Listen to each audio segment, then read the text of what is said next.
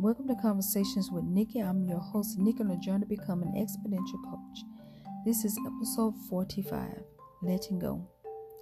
Sometimes in our life, we have to let go of some people, not because we don't love them, but because we outgrow them or they're not bringing value to our lives.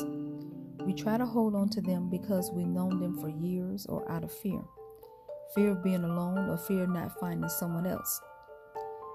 At times, we become complacent with people because we are comfortable with them being around. At some point in time, some things are better left as mere memories. You can't go backwards.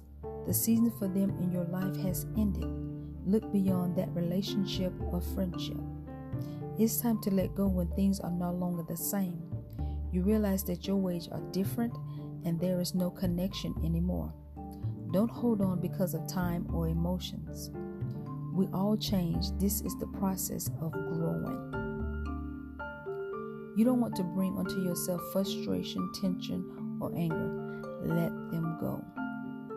Release yourself if you are not clear where the friendship relationship fits into your life.